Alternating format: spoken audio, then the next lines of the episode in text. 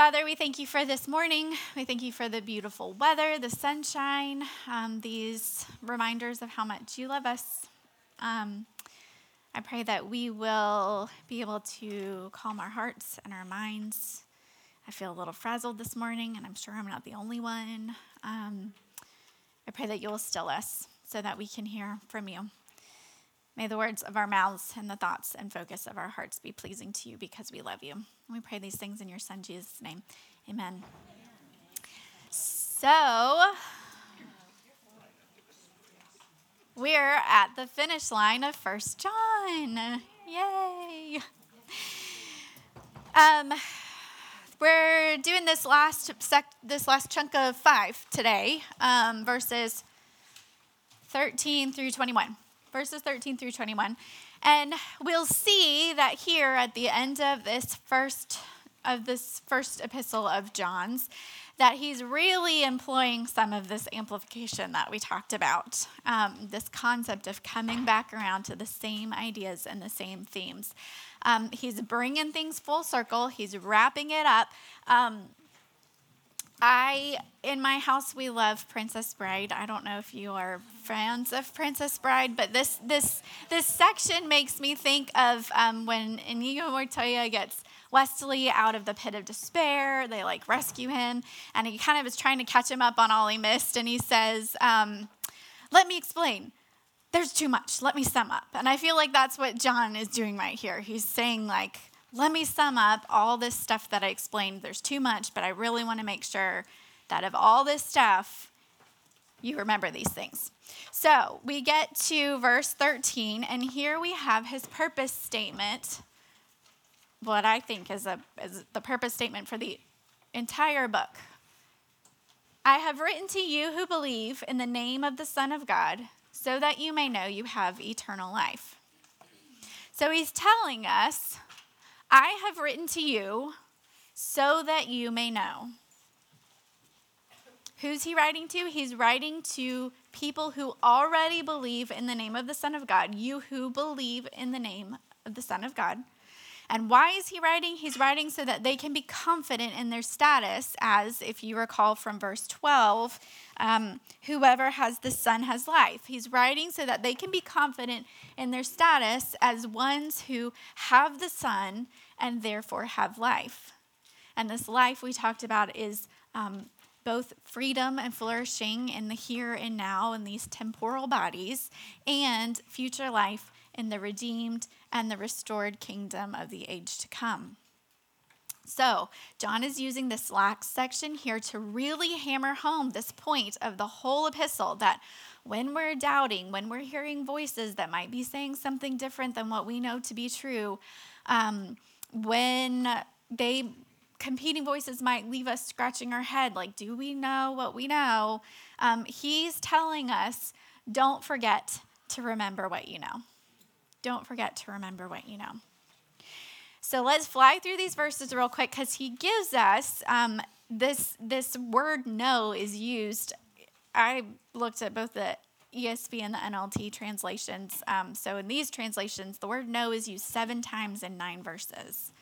Um, so we're going to look at those references real quick because um, each reference reminds believers of something that they know and hyperlinks back to um, something he's already talked about earlier in this letter.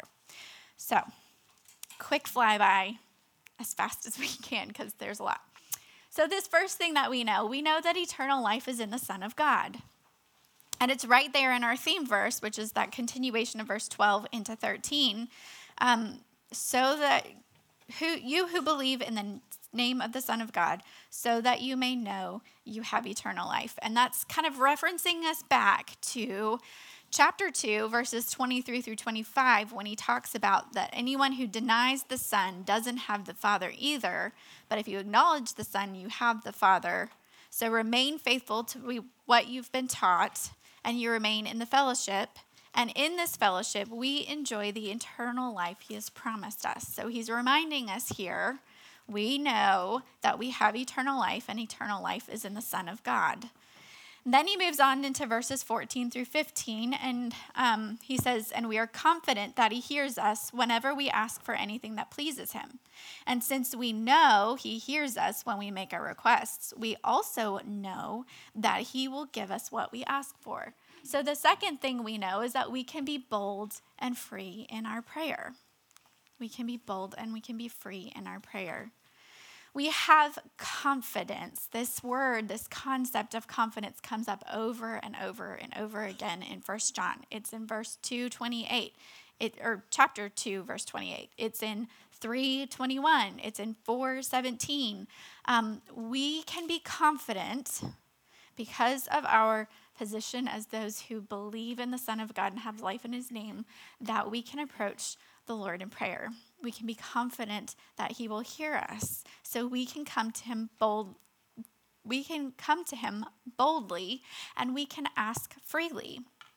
1 John 3:22 tells us that we'll receive from him whatever we ask because we obey him and do the things that please him.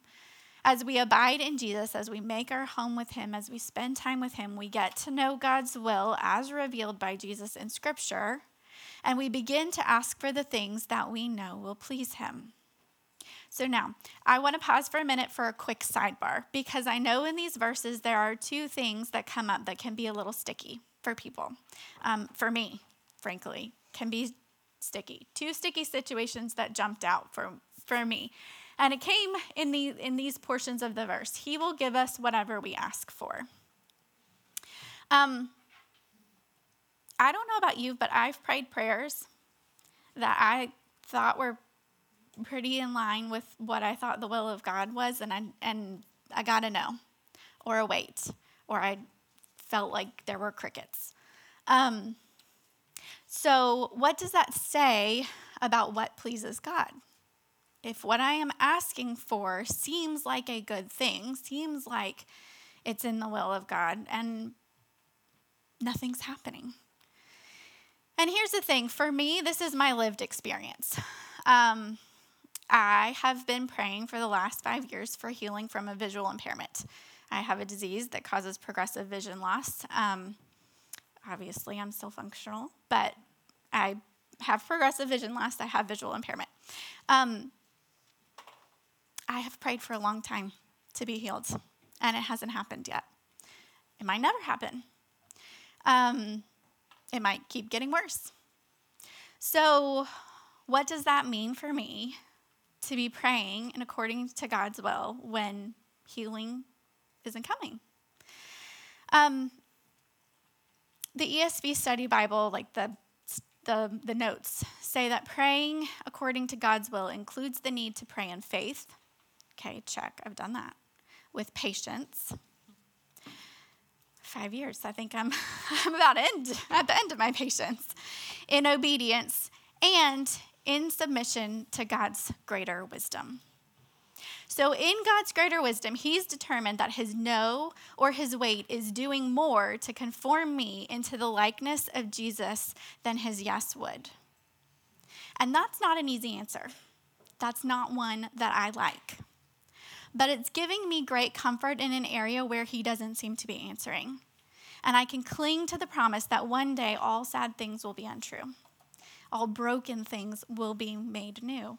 And when I keep that in view, when I'm praying prayers that seem like they're aligned with God's will and they're not being answered, then the struggle and the pain that I feel becomes light and momentary compared to the weight of eternal glory that is promised to me.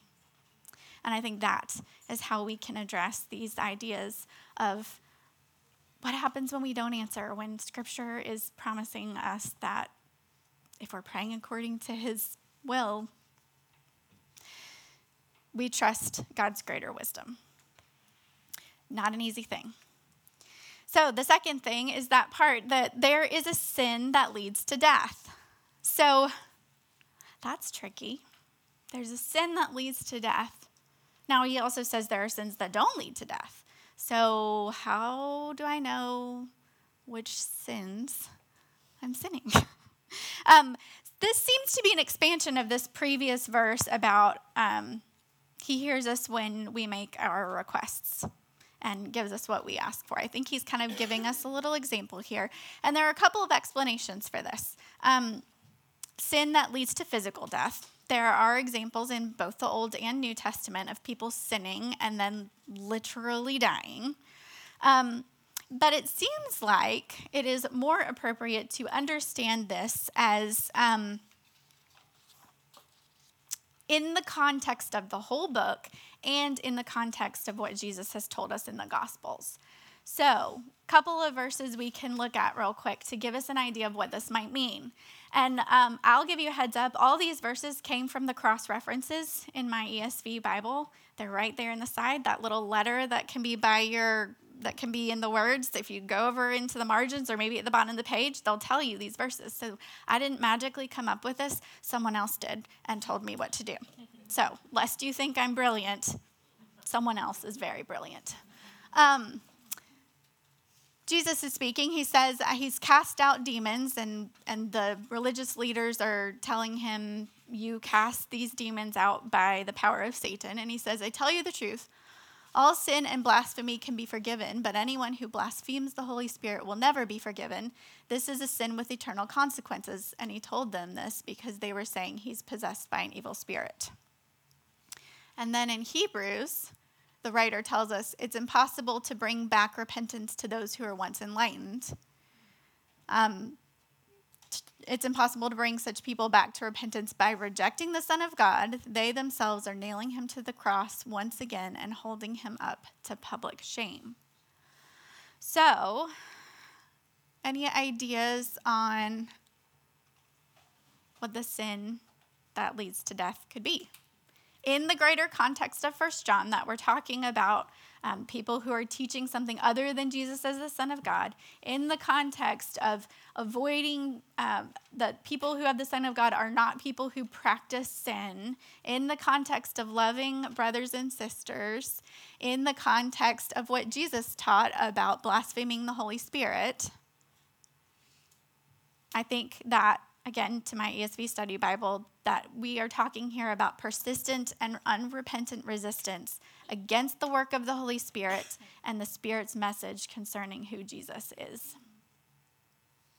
So, why um, John says here that um, there's a sin that leads to death, and I'm not saying you should pray for those who commit it. What does that mean? You should not play, pray for those that commit it. I think we can read it more as I'm not saying that you have to pray for those who commit it. Um, there are a couple instances in Jeremiah where God tells the prophet, stop praying for them. They are unrepentant, their heart's not going to turn, stop praying for them.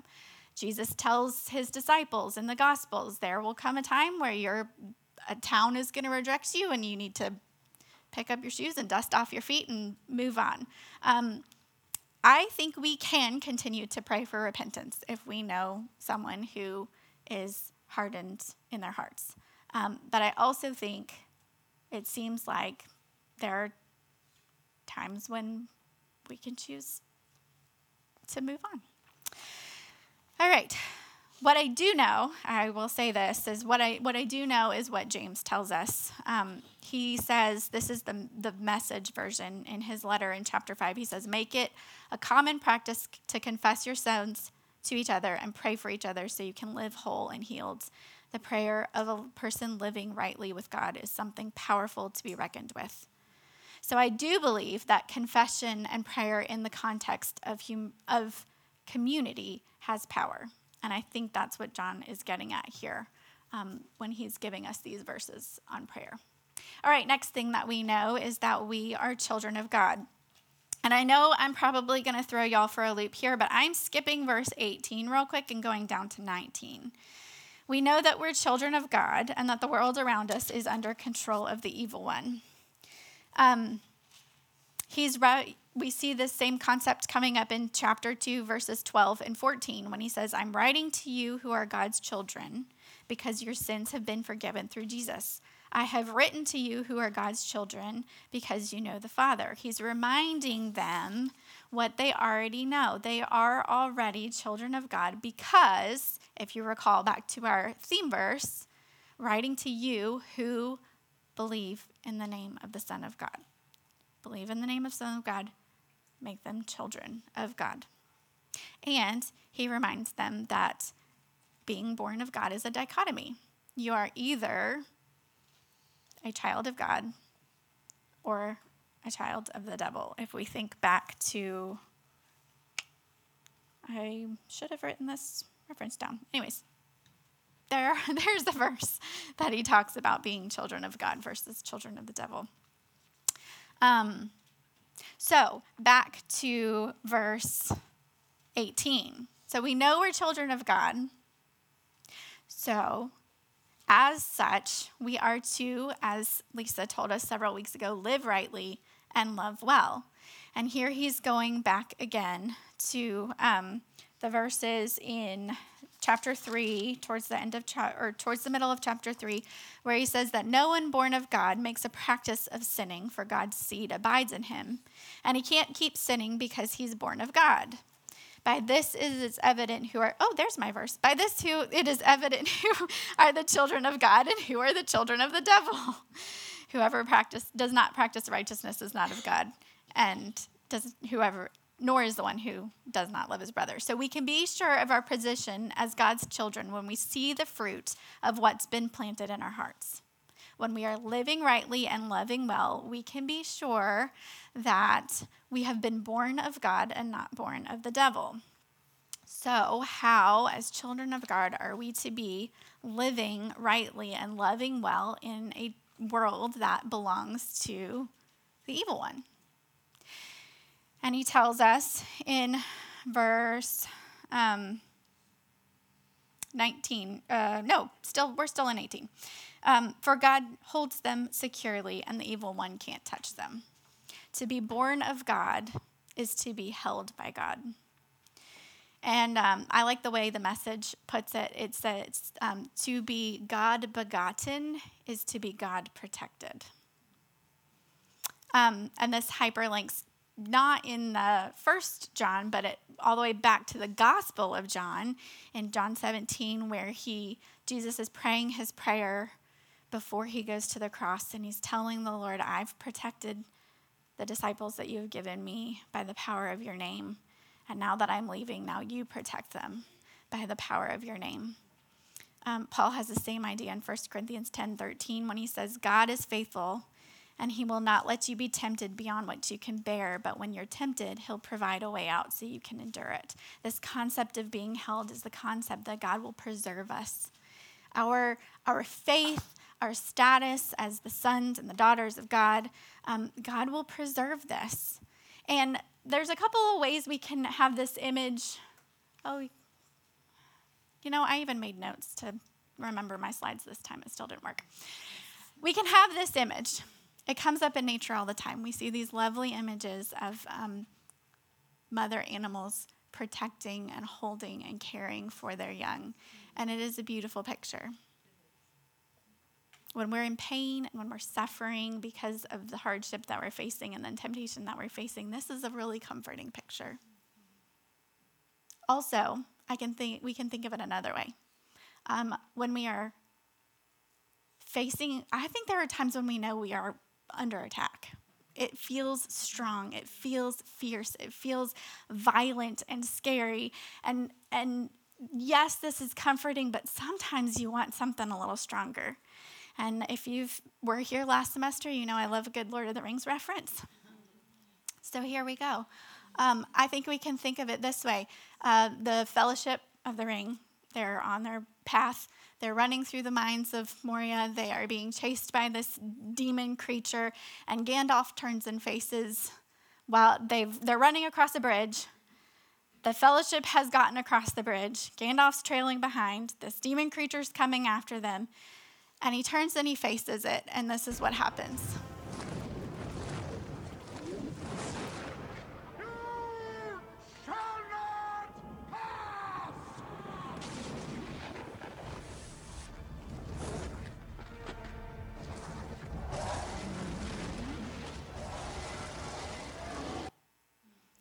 and it's hard to tell, but he falls into the pit. I think that as comforting as that sweet picture of being held like a mother holds her child is, sometimes we need to be reminded that he's strong, that he stands in the way of the enemy, and the enemy cannot touch us. And because of that, we can hold fast. We can hold fast to our faith, to our belief. Um, there's a song that I love called He Will Hold Me Fast. And it says, When I fear my faith will fail, Christ will hold me fast. When the tempter would prevail, he will hold me fast. He will hold me fast. He will hold me fast, for my Savior loves me so. He will hold me fast. And this is the picture I get in my head when I hear that song.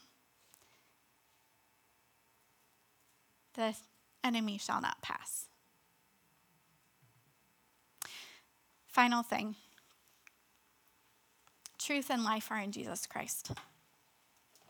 Verse 20, and we know the Son of God has come and he's given us understanding so that we can know the true God. And now we live in fellowship with the true God because we live in fellowship with the Son, Jesus Christ. And he's the only true God and he is eternal life. Um, Jesus has come as a real person in a real body, fully God and fully man at the same time. John begins this epistle making sure we understand that by saying that he proclaims to us the one who existed from the beginning, the one he's heard and seen, the one he's touched, the one who his life itself was revealed to him, and now he testifies and proclaims that he is the one who's eternal life. John wants us to understand that Jesus really came. And he also wants us to understand that um, Jesus really came and Jesus revealed the Father to us. Back in, again, the Gospel of John, no one has ever seen God, but the unique one, that is Jesus, who is himself God, is near to the Father's heart, and he has revealed God to us. Eternal life comes only through him who is the true and real Jesus, who has revealed the true and real God to us. So, in light of all this, John ends with a charge, and it kind of feels a little weird because it, it feels like a strange thing to tack on the end. He says, Dear children, keep away from anything that might take place, God's place in your hearts. And that feels kind of to me like he spent all this time reminding us what we know, and then he like throws that one little sentence in there. But I think what he's saying here is in light of all this, don't exchange the real thing for a fake. Don't trade out the real Jesus for a false one. Don't give your allegiance to something that cannot possibly hold the weight of your worship. So we've made it through 1 John. Now let's think for a minute how this idea ties into the theme we've been exploring of abiding in hope, and let's talk about what we do with all this knowledge, because knowledge is great, but we need to do something with it. Um, how does this tie into abiding in hope? I think when we remember what we know, we can abide and walk in hope. When we remember what we know, it fortifies us as we're living in this broken world. And I think it does it in two ways. We can abide, the act of continually calling to mind what is true, means that we're making our home in Jesus. We're making our home in hope. We are making our home in the confident expectation of the fulfillment of all these promises. And we can abide in the sense of enduring without yielding. We can abide in the sense of withstanding. When we are armed with the truth, when we remember what we know, the hope that it brings girds us up for life in a world that still belongs to the evil one. So let's think about it in terms of this. I don't know um, if you've ever seen a kid who just maybe is walking onto a sports field and they feel like they're terrible at soccer and they're gonna fail and this is gonna be an awful game. And how do they walk when they feel dejected and defeated and like feel like they're awful? Kind of head down, dragging along. Now, what if you, as their parent, went to them and said, You know what? You can do this. You're my kid. I love you no matter what you do. I we've we've kicked around the ball in the yard together. I've given you tools for this and and no matter the outcome, it's okay cuz you're still my kid. I still love you. And this is supposed to be fun. What happens when we start speaking truth to this child? Yeah, maybe they put their head up. Maybe they walk a little straighter. Um, I think that's what John wants us to have in mind here as he's reminding us of what we know to be true. So, the last thing, what do we do with all this knowing? And I'm going to use the author of Hebrews here because I think he gives us some good ideas, some good instruction. In chapter 10, this is the English Standard Version, he says, Let us draw near with a true heart in full assurance of faith, with our hearts sprinkled clean from an evil conscience and our bodies washed with pure water. Let us hold fast the confession of our hope without wavering, for he who promised is faithful. And let us consider how to stir up one another to love and good works. There are three lettuces. Lettuce. There are three lettuces. We're making a salad. Um, there are three let us phrases. There, that's a little better. Um, three let us phrases in there that I think gives us an idea of what to do with all this knowing. The first says, Let us draw near. We abide confidently. We pray, we read scripture, we spend time in silence with the Lord, allowing the Spirit to remind us over and over and over of what we know to be true. We draw near with confidence. The second, let us let us hold fast. We persevere steadfastly. We hold fast to the confession of our hope. We hold fast to what we know is true and let us gird us up, let us steel us, let us strengthen us for this fight that we fight in this world. And we remember not to trade the real Jesus for a fake. And then the next thing we can do is that let us consider how to stir up one another to love and good works. We um, encourage continually. And here's a quick summary of that abide confidently, persevere steadfastly, and we encourage continually. We're not made to live this life alone. Um, so we think about how we can confess together and pray together and spur one another on um, to holding fast to our confession of hope, um, to loving one another, Sometimes we need someone else to remind us that God is holding us. You can be that person for someone else. So, some questions to ponder. Which of these things that we talked about, these things that we know, might you need to remember the most? And how can that knowledge move you towards abiding persevering or encouraging. John tells us Jesus Christ is the Son of God, and in him alone is our eternal life. And to him be all the glory. Let's pray. Father, thank you for Jesus. Thank you for the assurances that you gave us. Spirit, call these things to mind. Help us to remember them and to live out of them. We love you and we pray these things in Jesus' name. Amen.